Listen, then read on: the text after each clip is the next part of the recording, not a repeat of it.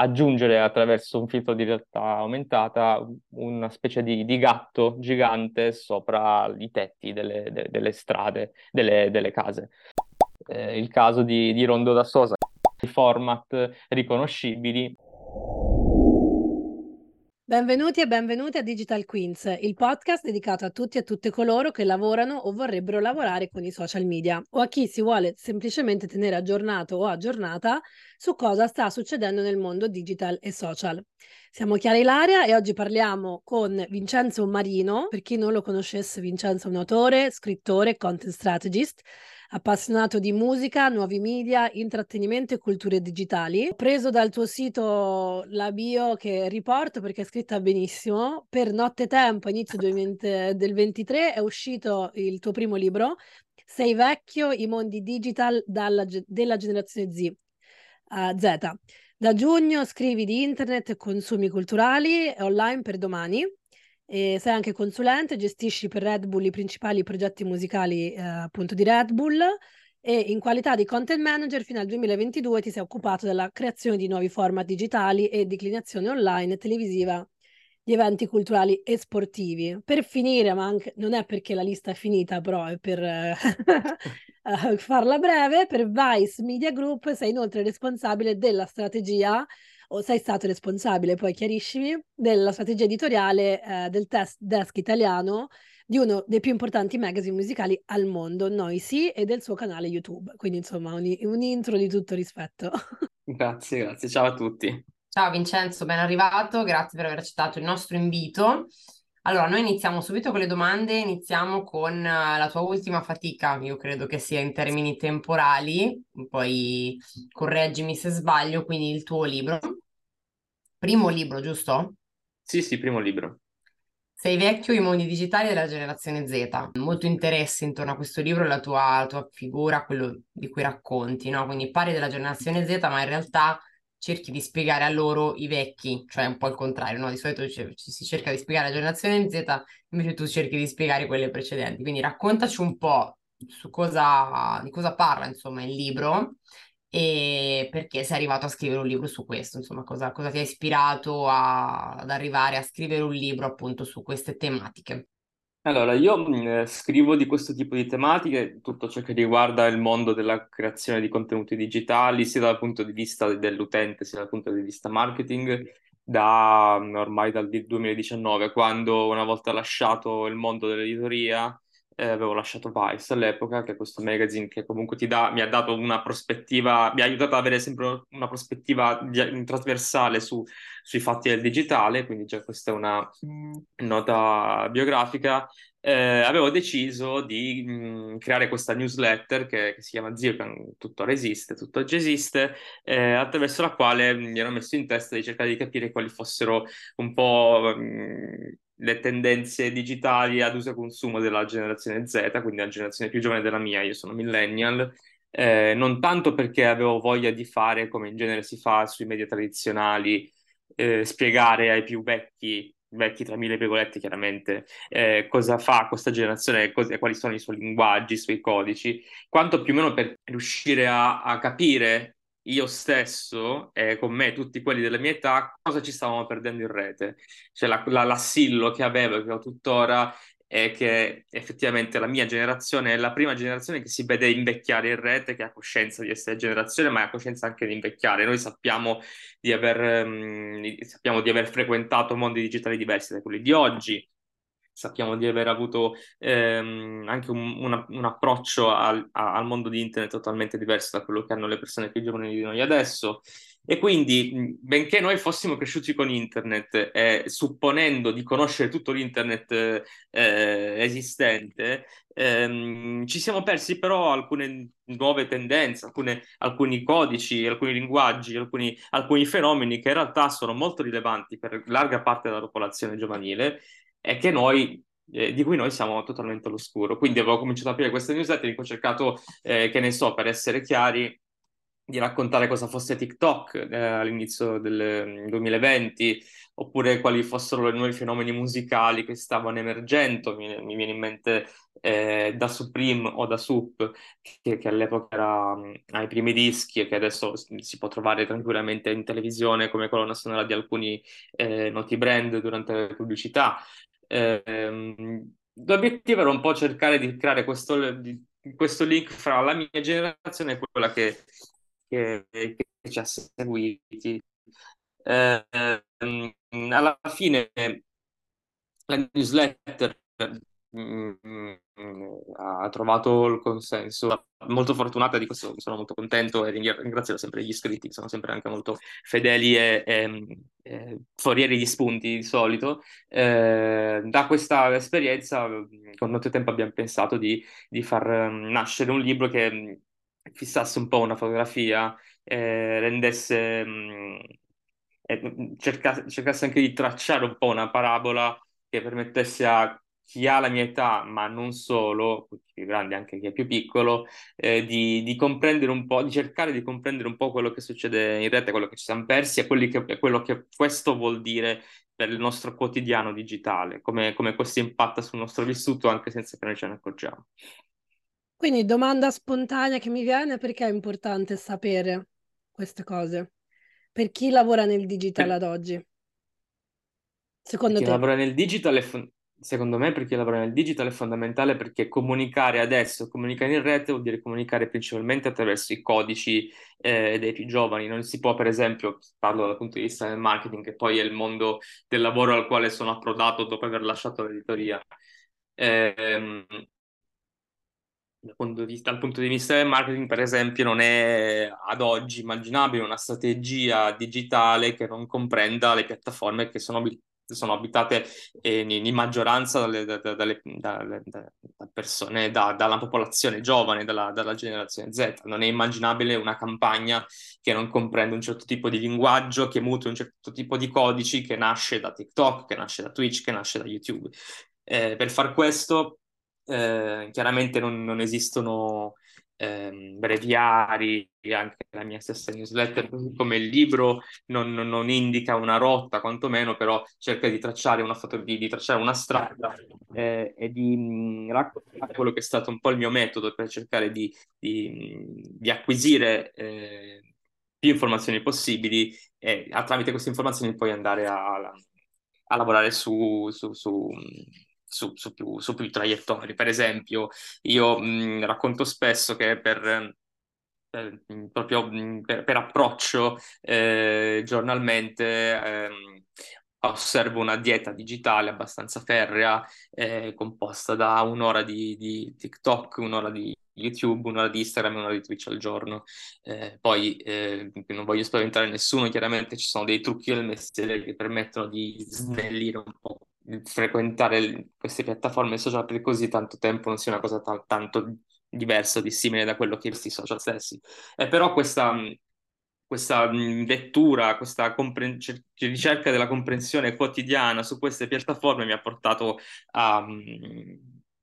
Mi ha, mi ha, portato a raccontare dei mondi che secondo me sono fondamentali per chi lavora nel digitale, eh, perché raccontano, danno una strada, danno un, dei codici, danno una lingua eh, e ci permettono di cercare di capire anche un po' un target, se per esempio si vuole parlare a un target come quello della generaz- generazione Z, che per comprensione, per chiarezza, ne stiamo parlando, ma per essere ancora più chiari, eh, vado a decrittarla, sono i ragazzi, eh, sono quelli, è quella che, in cui fanno parte i ragazzi che comprendono, eh, che sono nati fra il 1997 e il 2011.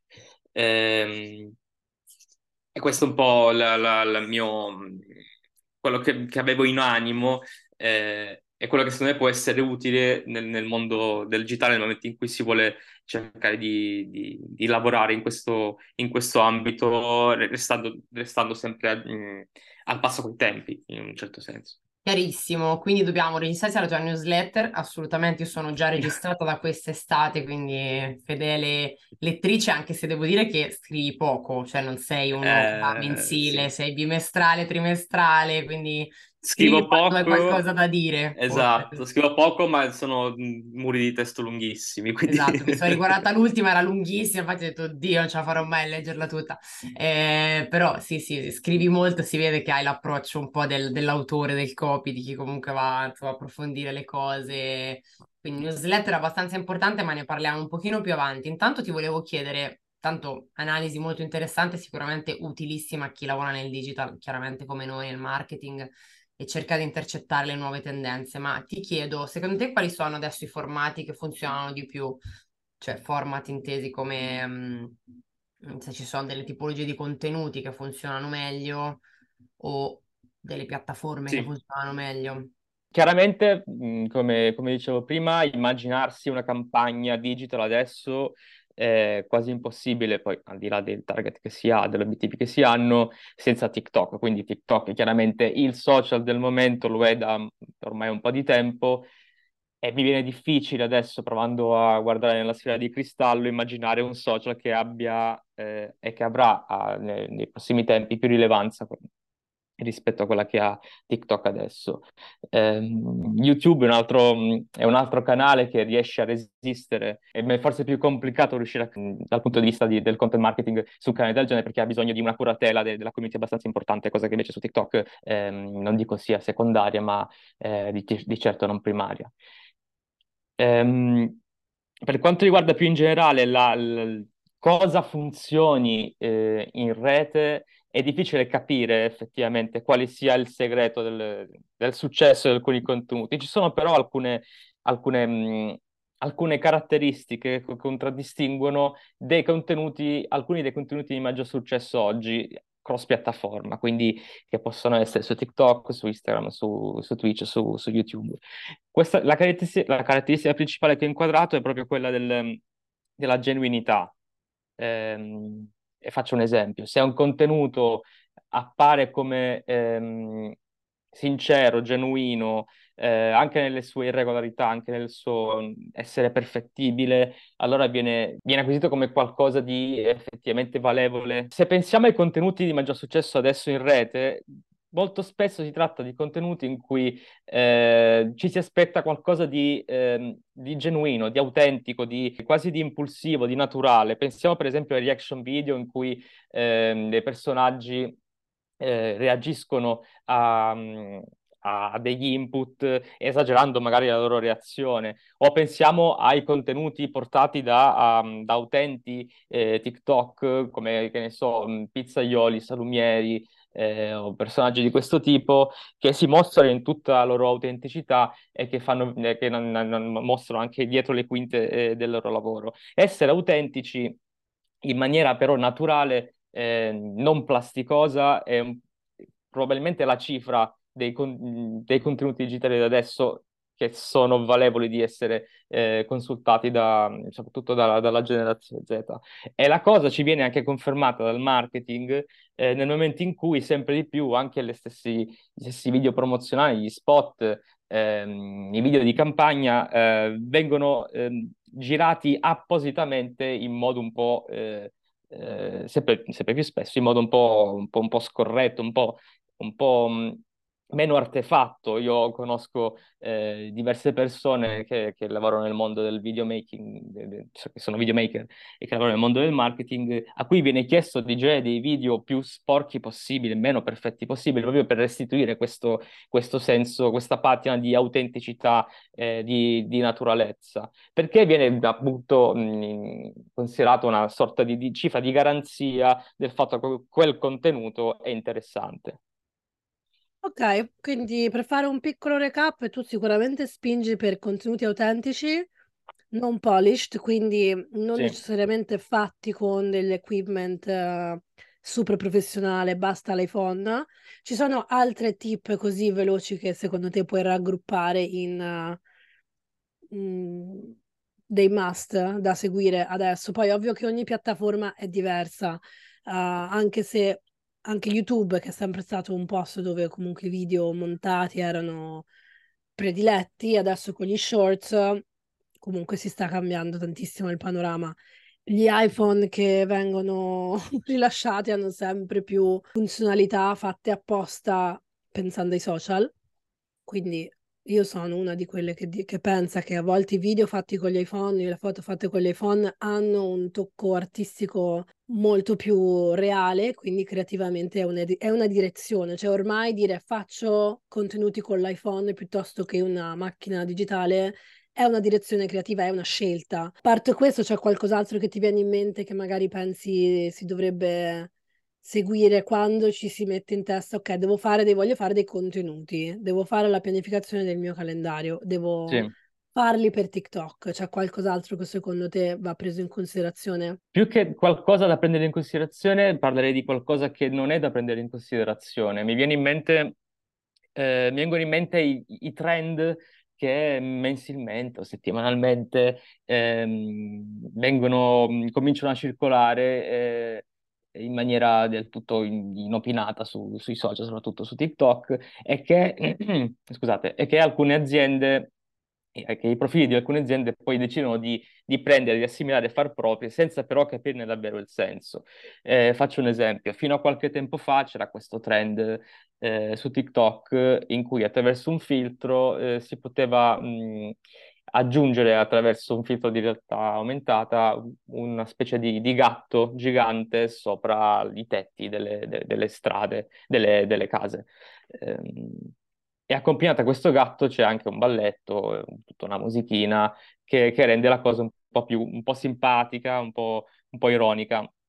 Finché questo tipo di, di, di, di contenuto viene fatto da un utente qualsiasi viene fatto in maniera davvero autentica, come dicevamo prima, spinta davvero da una voglia di, di, di ingaggiare in questo tipo di, di, conversazione, allora la cosa ha senso. Nel momento in cui però eh, sono decine e decine i brand, come è successo all'epoca, che hanno rifatto lo stesso trend utilizzando la stessa canzone con lo stesso gattone sopra le loro sedi, questa cosa mi fa pensare che senso ha, che conversazione stai ingaggiando, che che, che immagine stai dando della tua, del tuo brand e, e soprattutto cosa stai cercando di comunicare. Quindi quello che voglio dire è ingaggiare sì con i linguaggi di TikTok, ma cercando una propria strada, cercando di restare comunque fedeli al proprio corpus, al proprio, al proprio, al proprio tono di voce, senza snaturarlo troppo, perché eh, altrimenti si finisce per fare la, la stessa campagna di altri e, e la cosa diventa del tutto inutile.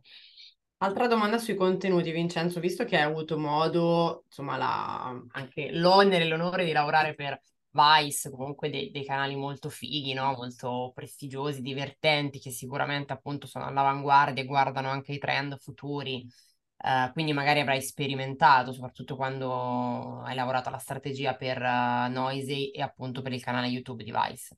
Um, ci sono delle lezioni appunto che hai imparato per quanto delle cose ce le hai già raccontate e che puoi condividere con, um, con chi ci segue, quindi spostandoci ad esempio su YouTube, che è una, un canale di cui in realtà con Chiara parliamo poco, dovremmo affrontarlo di più forse. Cosa puoi dirci su YouTube, su Noisy e appunto su, come ti sei mosso, insomma, per questa strategia, per queste strategie? Allora, una cosa che mi porto a casa dalla mia esperienza con, Noisy, di cui io mh, inizialmente sono stato contributor negli anni, poi negli ultimi tempi sono, ho gestito il canale YouTube, è che è molto importante ehm, creare una, una, un proprio tono di voce riconoscibile, una propria identità riconoscibile per riuscire a mm, stagliarsi all'interno di un, di, di un, mercato che è comunque molto saturo. Stiamo parlando del mercato della musica, del mercato dell'editoria musicale in cui ehm, ci sono diversi eh, attori, sia un po' più mainstream, mh, mm, tradizionale, mi viene in mente, che ne so,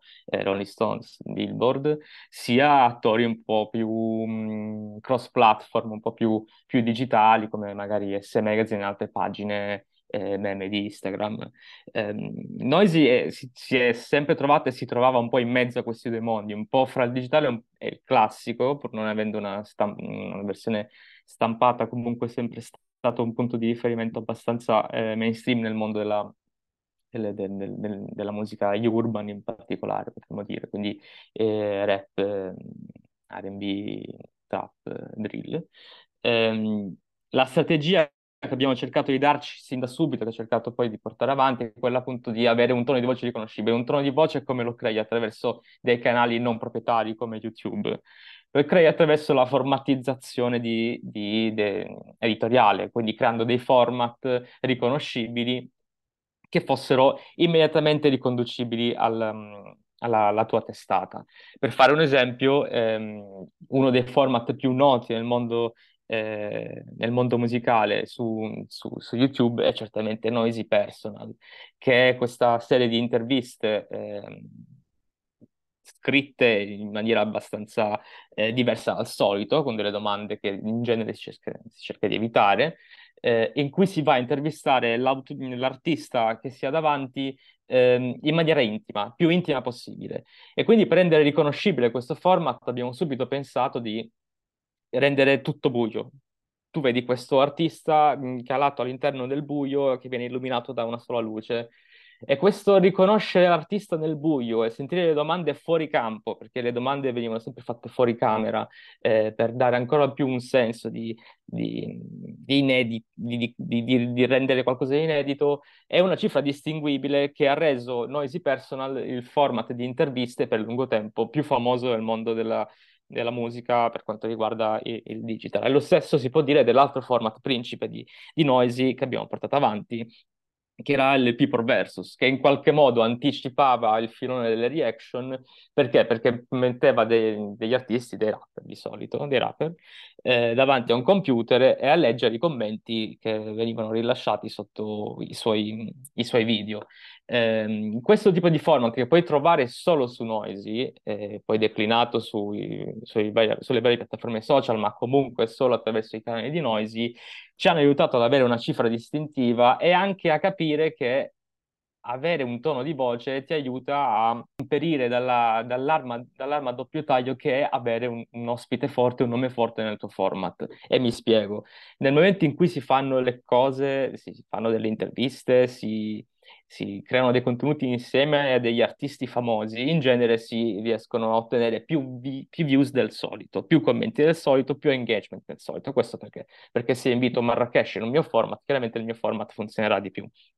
Ma se quel format è neutro e non ha il suo tono di voce distintivo, allora quel tipo di utenza che io sono riuscito a catturare, quella comunità che ho aggregato sotto quel video, verrà dispersa nel momento in cui eh, l'artista in sé, il Marrakesh di turno, per fare un esempio, eh, andrà da qualche altra parte. E non c'è mh, mm, mm, la cosiddetta retention, diciamo, che, che applicata a, alle comunità.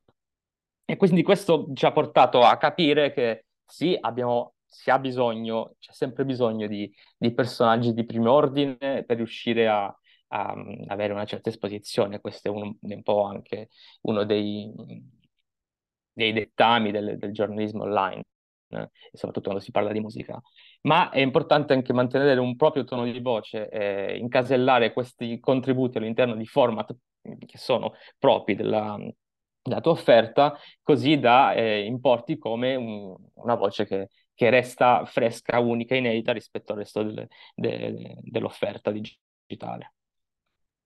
Sì, trovare qualcosa che ti differenzi sicuramente è la parte più difficile. Poi soprattutto penso essere consistenti con quella scelta, perché ogni cosa nuova ovviamente sei il primo a provarla e quindi anche, fai anche fatica poi a magari portarla avanti se non hai subito un riscontro. Voi come avete capito che questo format stava funzionando? Quanto tempo avete aspettato prima di prendere una decisione, insomma, se il format stava andando bene o no e quale metrica avete, avete osservato? Guarda, noi abbiamo cominciato a lanciare questo format quando mm, eh, era un po' il periodo di YouTube, quindi era anche un po' più facile riuscire a, mm, a intercettare un certo tipo di pubblico, però abbiamo continuato a portarcelo dietro ehm, e da che mh, mm, abbiamo cominciato a utilizzarlo per intervistare un po' i grandi vecchi della scena, eh, della scena rap. Eh, l'abbiamo fatto arrivare fino a qualche mese fa a, a farlo, per farlo approdare ehm, nei, nei, nuovi mari del, della generazione Z, diciamo così. E quindi abbiamo cominciato a intervistare eh, anche personaggi più freschi che però si sono affidati appunto della credibilità che noi ci eravamo dati negli anni eh, che hanno deciso quindi di venire a fare le interviste da. Mi viene per, per esempio in mente eh, il caso di, di, Rondo da Sosa, che è uno dei rapper più, più importanti della nuova scena, eh, il cui video è andato anche molto bene a livello di, di visualizzazioni, di commenti, di, di, like, eccetera, anche di, tempo speso sul video. E che ha scelto noi per fare la sua prima vera intervista mm, su un media, su, su un media italiano, eh, così come anche un personaggio controverso come, eh, come Bello Figo, che è un noto rapper, performer di, di YouTube, ha scelto proprio il nostro canale, in particolare questo format che è Noisy Personal, per eh, raccontarsi davvero per la prima volta. L'intervista, tra l'altro, è diventata, è andata bene, è diventata virale non solo su, sul canale stesso, su YouTube, ma si potevano trovare estratti dell'intervista stessa su, eh, su TikTok, per esempio. Anche un, in questo caso eh, ritrovare estratti di questi format su, sui vari canali TikTok eh, ti dà un po' la cifra di, di, di, di cosa, del perché stia funzionando il format e di quanto stia funzionando. Perché effettivamente attraverso interviste di questo tipo vengono fuori delle citazioni così ehm, ragguardevoli, così epiche, che poi vengono prese e vengono pubblicate altrove. Quindi questa è una metrica non metrica che, che è sempre interessante andare a, a ricercare, quanto, qual, qual, è la risonanza su altre piattaforme di un, di un tuo contenuto, considerando che comunque eh, fare del freebooting, ossia prendere dei contenuti altrui e caricarli su un'altra piattaforma, non è proprio il massimo della vita, però comunque ti dà, eh, ti dà un po' la cifra. Bene, no, molto interessante. Grazie anzi di questo excursus nel mondo della musica che forse è abbastanza ignoto sicuramente a, a, a me, mm, penso anche a Chiara perché lavoriamo in mondi diversi, in settori diversi e in generale anche a chi ascolta, quindi secondo me è molto interessante anche capire come si lavora dal punto di vista editoriale su eh, magazine come Vice, insomma comunque eh, testate editori che fanno comunque da sempre contenuti molto, molto all'avanguardia, molto divertenti, molto sempre contemporanei. Eh, tornando un pelo indietro e riparlando di newsletter, che invece è anche questa una cosa di cui parliamo poco, quindi faremo altri episodi magari su, sulla newsletter perché sta diventando comunque, per me è sempre stata, diciamo forse anche per te, eh, uno strumento molto importante no? per, per, promuoversi, per parlare di sé o del proprio brand. La tua newsletter Zio, quindi raccontaci un po' quando, quando è nata, da quanto tempo la, la, scrivi e come la promuovi. Ho visto un po' di Telegram, però raccontaci tu meglio come, come la stai gestendo. Eh, mi sembra che sia su Substack, se non sbaglio, giusto? Sì, sì, sì. sì che anche quella è una piattaforma in, devo dire, molto in crescita e beh, poi la newsletter si chiama Zio, quindi iniziamo dal nome. Perché si chiama Zio? Ti senti zio rispetto a, alla generazione Z? No, perché zio è una parola che, che mh, può essere interpretata in due modi, sia mh, intendendo la, la, persona che in genere è più anziana del nipote, quindi lo zio, sia perché zio era, almeno fino a qualche anno fa, una parola usata nello slang per intendere tipo... Che, come, quasi come se... No, anche per dire ciao zio, ciao bro, ciao frate, insomma, quel tipo di intercalare. Un po' eh, amichevole comunque. Amichevole, sì. esatto.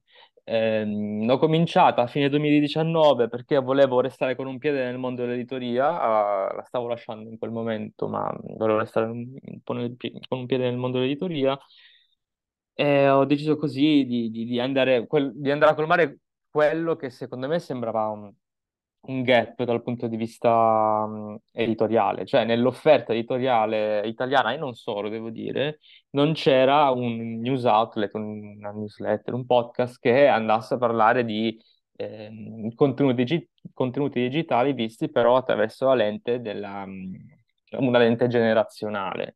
Eh, così ho provato um, in realtà, se, voglio, se davvero vogliamo eh, raccontare la storia per come è andata, è successo che sempre in, prima, prima, di aprire questa newsletter un mio amico, in genere comunque molto informato, eh, un comunicatore, informato di musica, politica, informazione, digitale, eccetera, un giorno mi scrive, ma sapresti dirmi chi è questo cantante qui di cui parlano tutti? E a me sembrava incredibile che lui non conoscesse questo artista.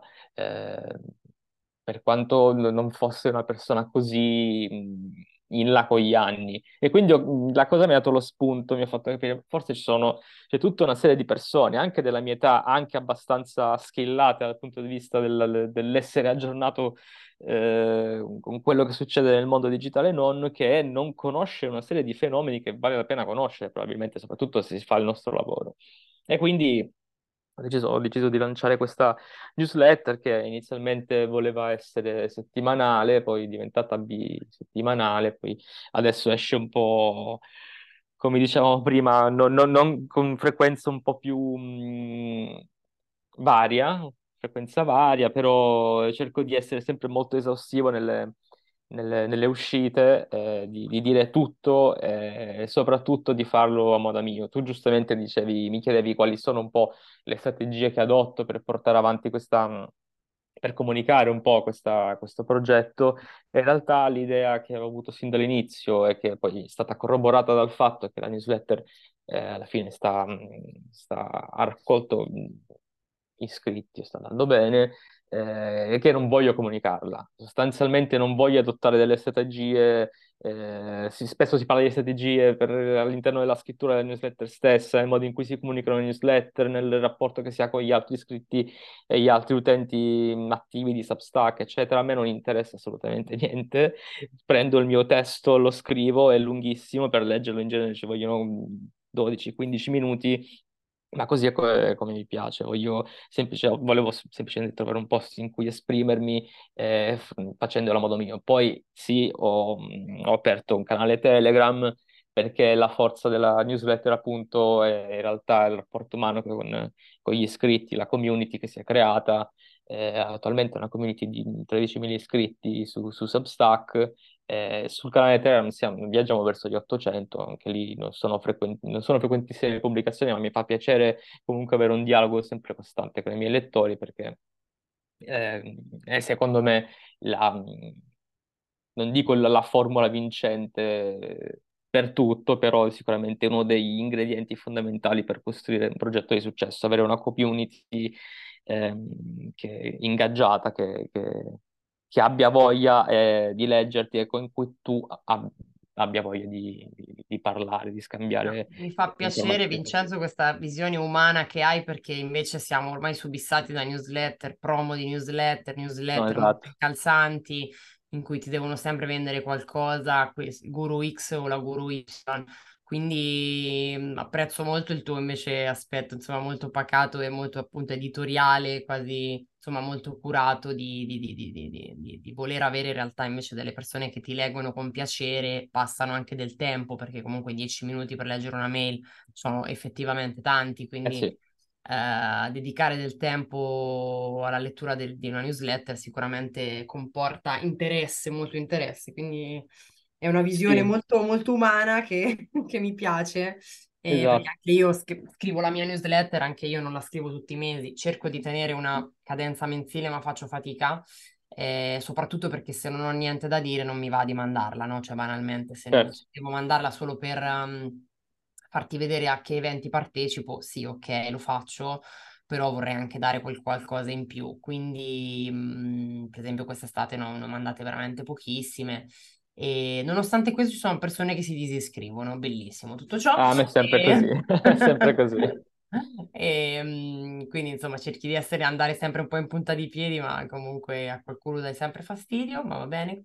E niente, io volevo solo insomma sottolineare questo aspetto di, di non promuoversi che um, mi sembra comunque molto on point, cioè nel senso che comunque non è un tuo fondament- cioè, non è un tuo introito, no? Cioè, tu non guadagni dalla newsletter, quindi avendo, facendo altro, no? La tieni come quasi un diario tuo in cui vai a sì. sistemare un po' di, di pensieri.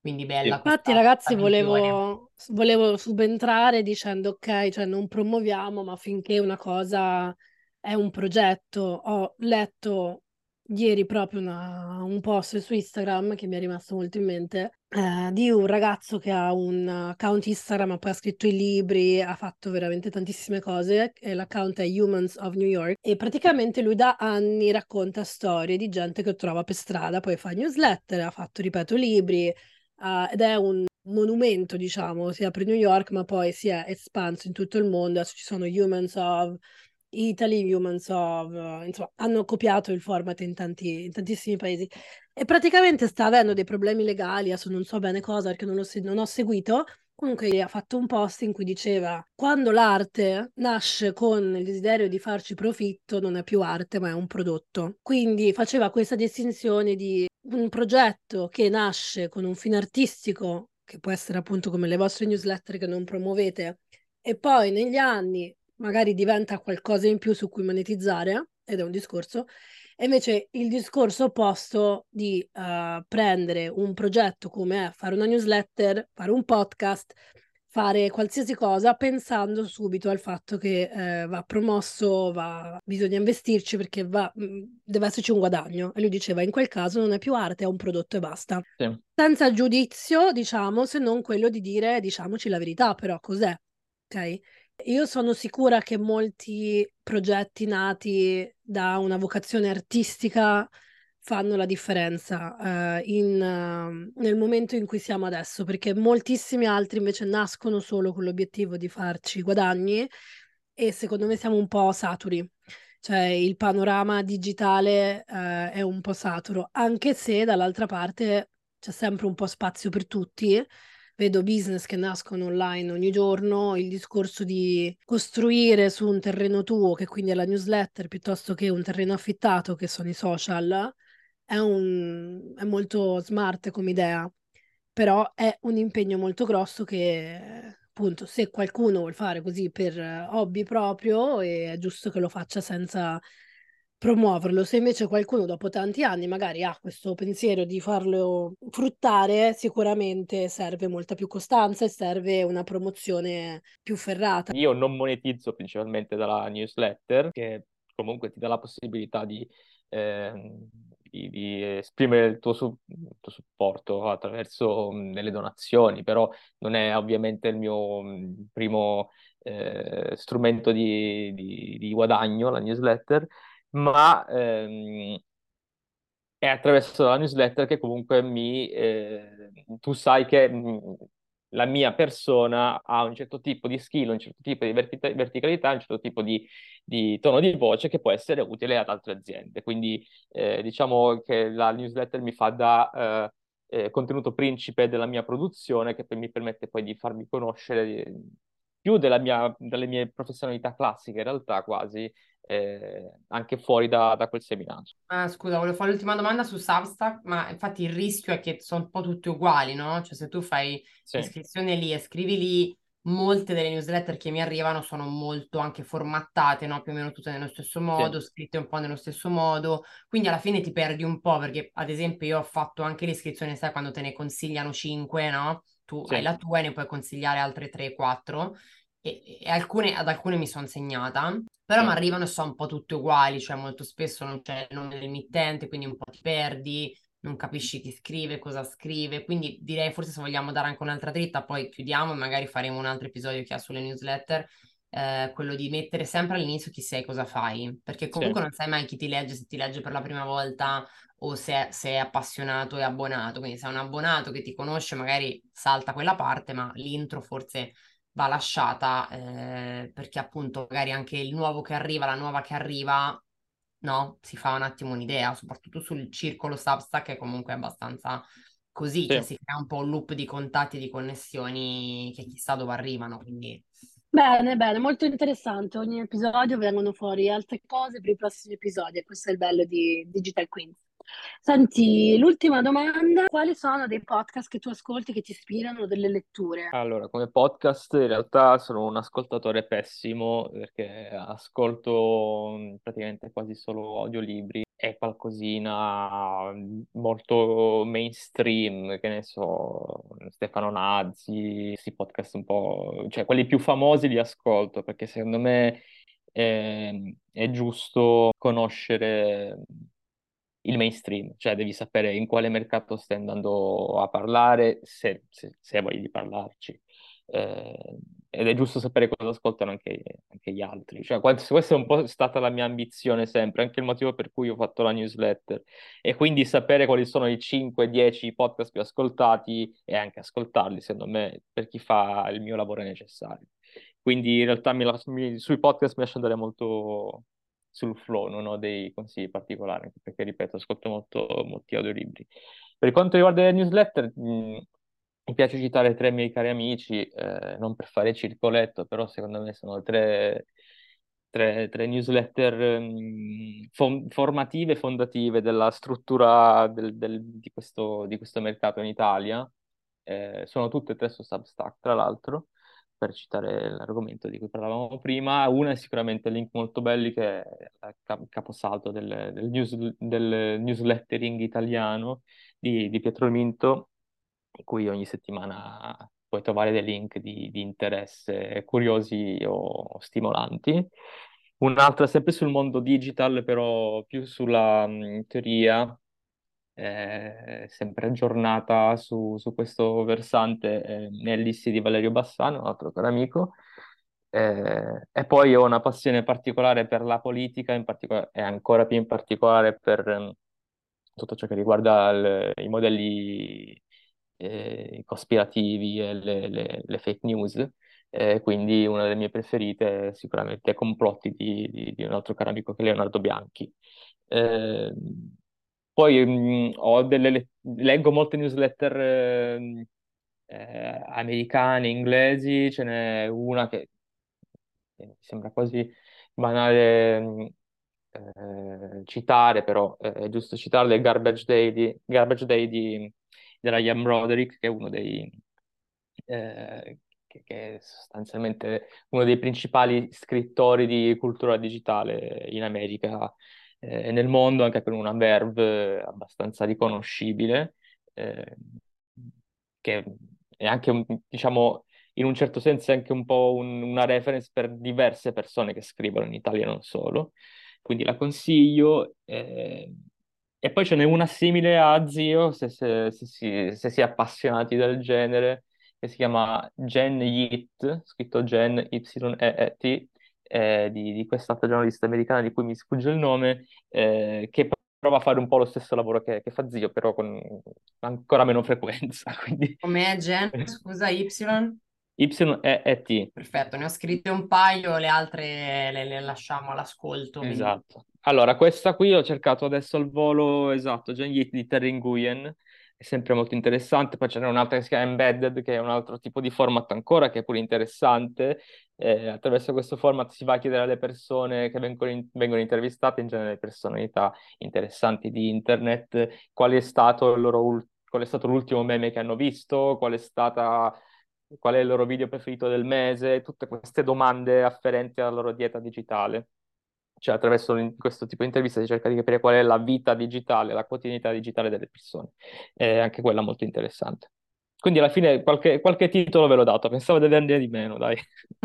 no, poi è interessante perché mm, io, io mi stu- invece la, la, mia dieta digitale social ogni tanto si, si, stufa da sola e quindi non ho voglia di stare no, sui social, soprattutto mm-hmm. su TikTok facciamo fatica, quindi a starci tanto e quindi sì. giustamente eh, vai lì, c'è un riassunto delle cose più importanti che sono successe che comunque per noi sì. consulenti è sempre importante, quindi certo. molto bene, abbiamo segnato tutto.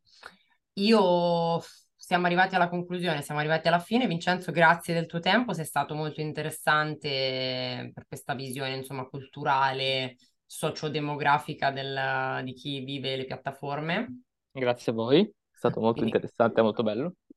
Grazie a tutte e a tutti per averci ascoltato. Se questo episodio ti è piaciuto e ti è stato di aiuto, ricordi di lasciarci 5 stelle e di inviare il podcast a chi pensi possa interessare. Se ci stai ascoltando per la prima volta, iscriviti al nostro podcast Digital Queens per non perdere i prossimi episodi e diventare un vero, una vera Digital Queen. Ciao! Ciao, ciao a tutti! Ciao!